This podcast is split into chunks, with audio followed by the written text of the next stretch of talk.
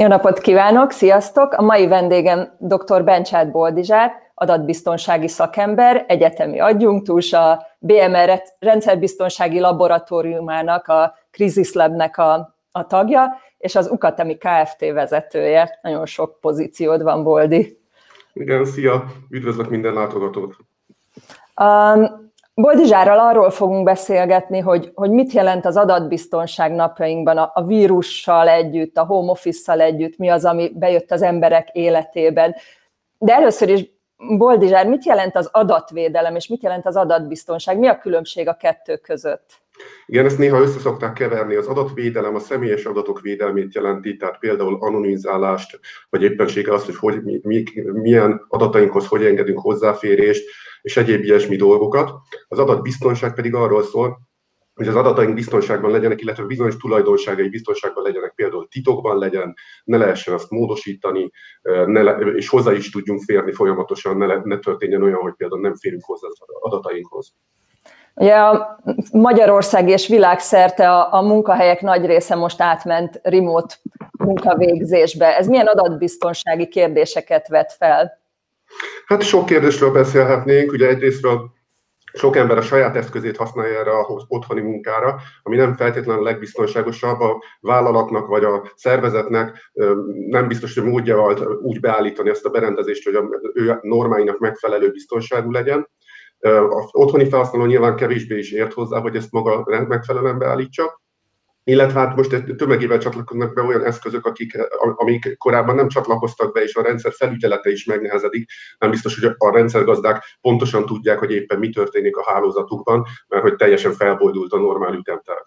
És ez egy esetleges hacker támadásnak is mm, biztosítja a lehetőséget? Félnünk kell Elképzelhető. Jó, jó esetben nem vagyunk rosszabbul, mint korábban. Tehát tudjuk ugyanazt a szintet nagyjából biztosítani jó esetben, és emiatt azért nem kell nagyon megijedni, viszont hülyeséget sem szabad csinálni. Tehát nem szabad most a normáinkból engedni és össze-vissza kattingatni, mert bármi földobja nekünk, hogy ez majd megvéd minket, meg ezzel most biztonságosabb lesz.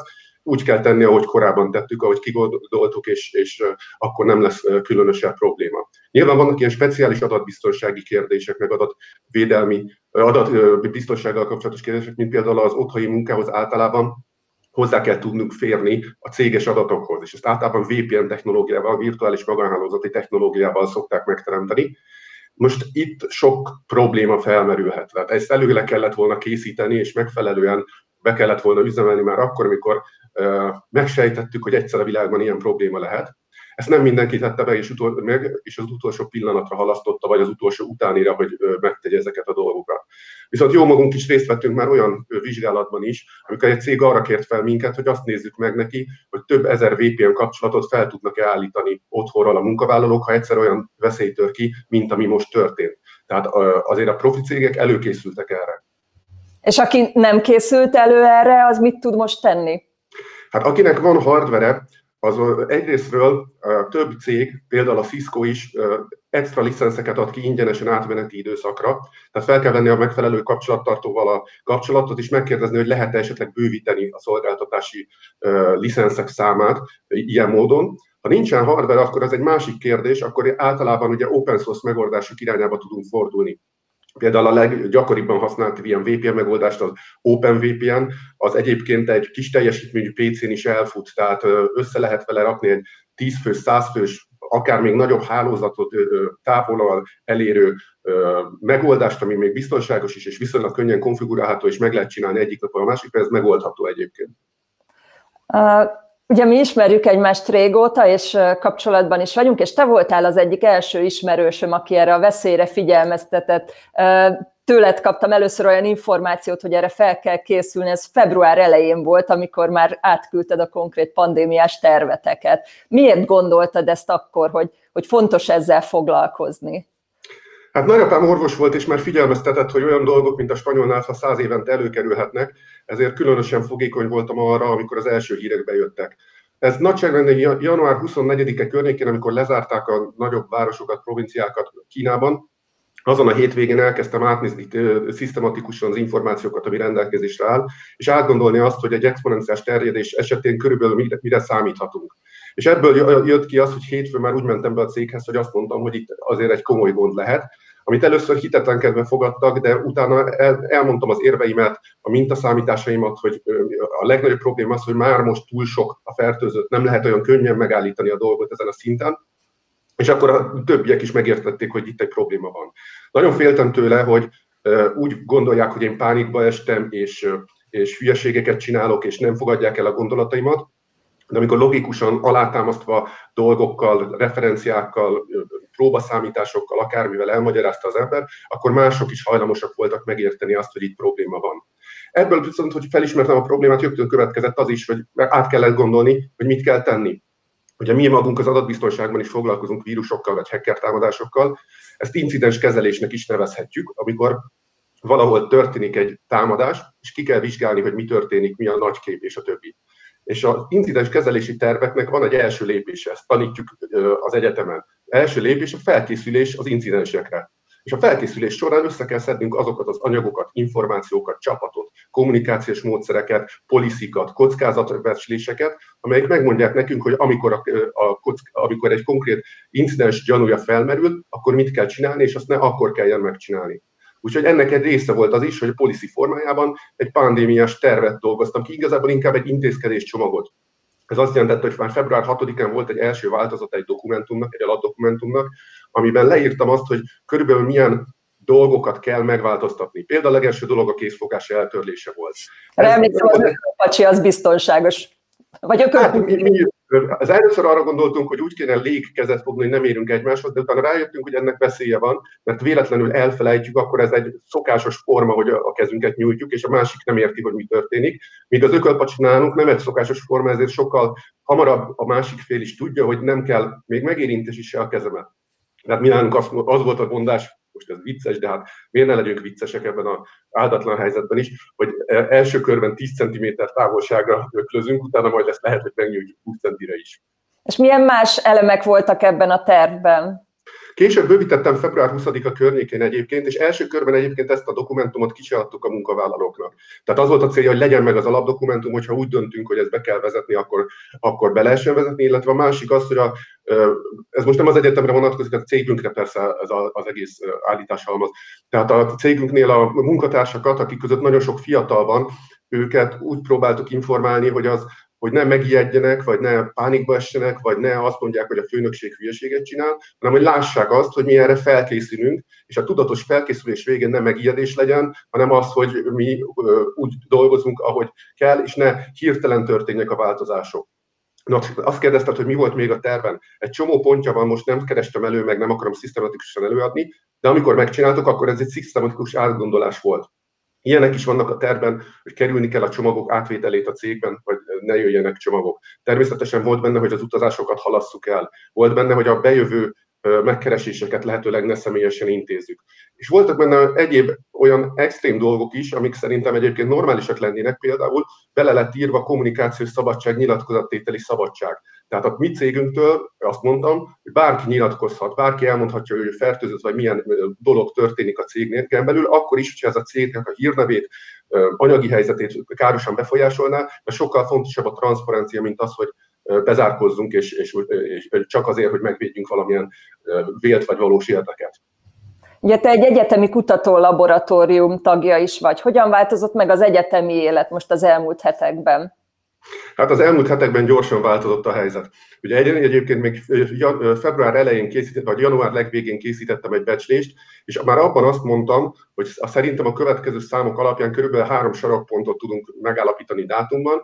Február 20-a környéke lesz az, amikor eldől, hogy ez egy komoly dolog, és hogy ezzel foglalkozni kell. Március egy lenne az, amikor be kéne zárni az egyetemeket, iskolákat, de mi nem fogjuk bezárni, mert mindig halasztják az emberek a, a nagy problémák kezelését, és mi csak március 15-én fogjuk. Ezt január 27-e környékén rajzoltam fel a táblára, hát szinte tűpontosan megérkezett a dolog. Úgyhogy ebből a szempontból én nagyjából elő voltam készülve arra, hogy mi várható, de természetesen nem tudtunk mit csinálni. Tehát nekünk is kellett tanítani, míg nem függesztik fel központilag a dolgokat, addig nem mondhatom, hogy én nem megyek be és nem, nem oktatok. Amint viszont eldöntött tény lett az, hogy távoktatásban kell elvégezni a munkát, mindenki azonnal konstruktív munkára, konstruktív együttműködésre törekedett, és elkezdtük átnézni a túlokat, eszközöket, különféle dolgokat. A ö, oktatás jelentős része egyébként a műegyetemen a Microsoft Teams megoldásán keresztül fog történni.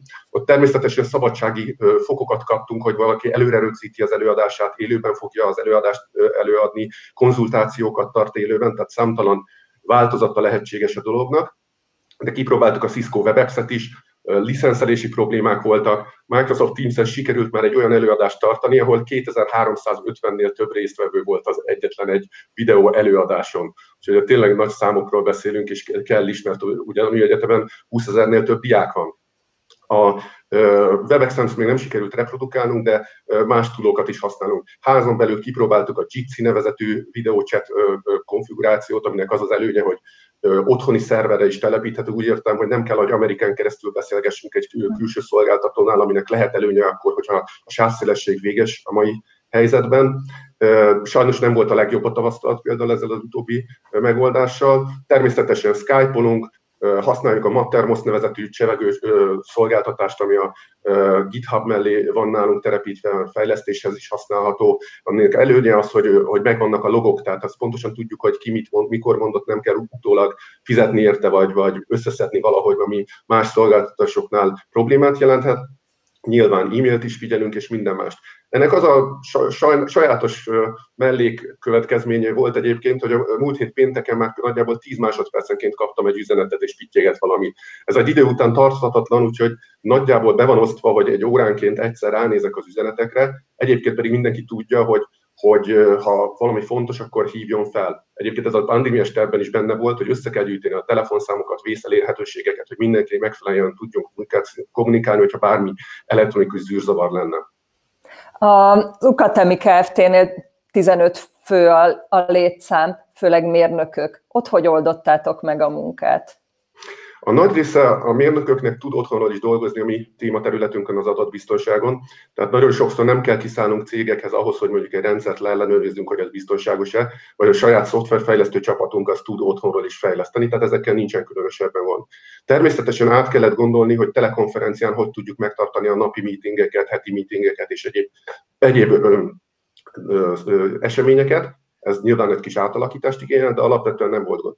Van egy-két olyan munkatársunk is, olyan munkánk, aminél mondjuk egy okos mérőberendezést kell szakmailag ellenőrizni, hogy az biztonságos-e, és ehhez általában valamilyen fizikai hozzáférésre szükség lehet. Ez a pár munkatárs, ez két, ugye kettő dolgot tehetünk, vagy hazaviszik a berendezést és otthon fogják nézni, vagy pedig bejárnak. Most egy pár munkatárs nálunk egyelőre még bejár ezeket a speciális dolgokat elvégezni. Egyébként egyfajta ügyeleti rend van.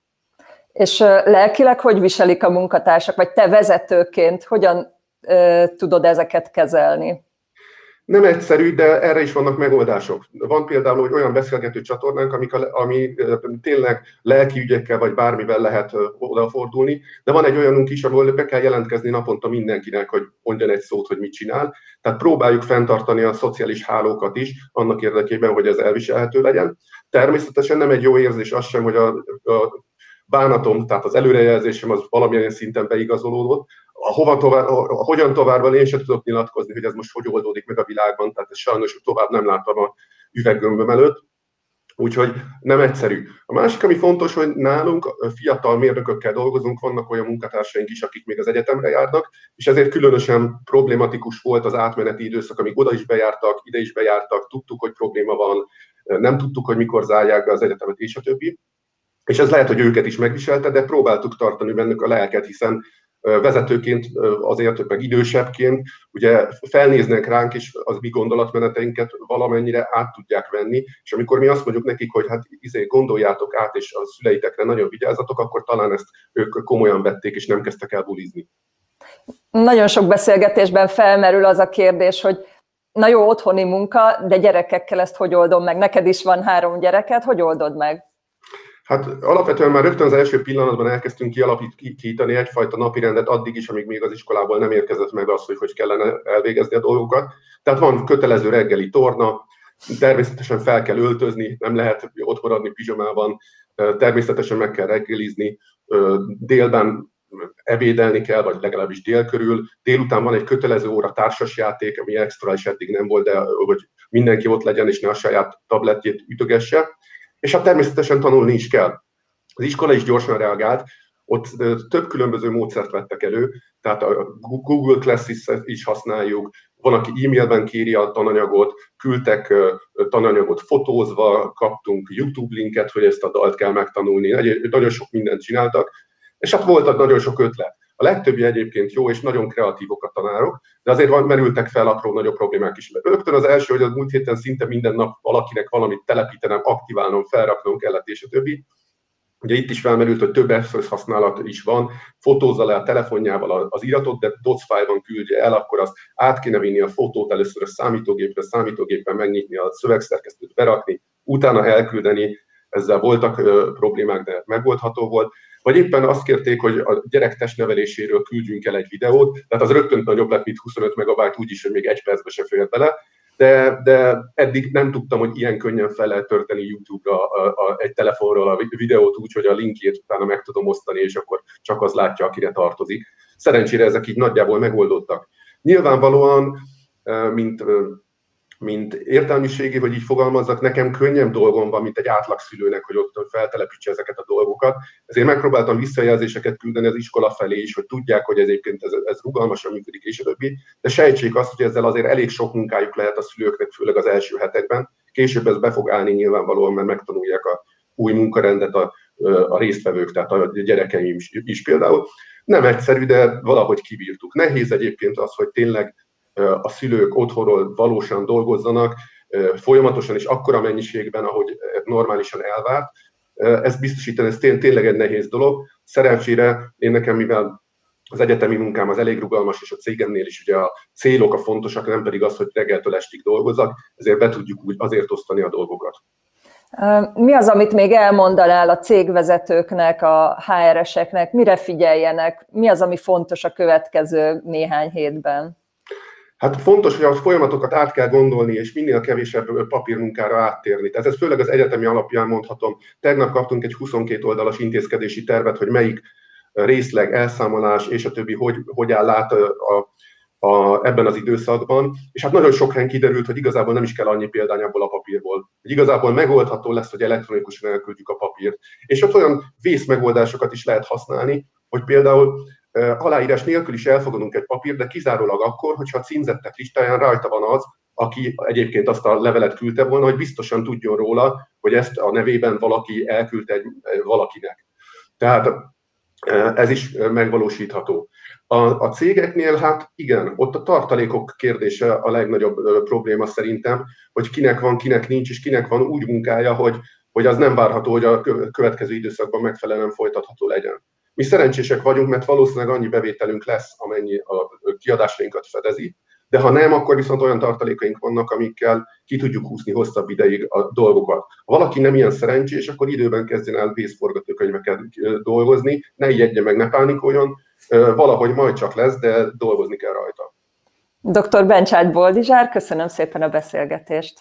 Köszönöm én is.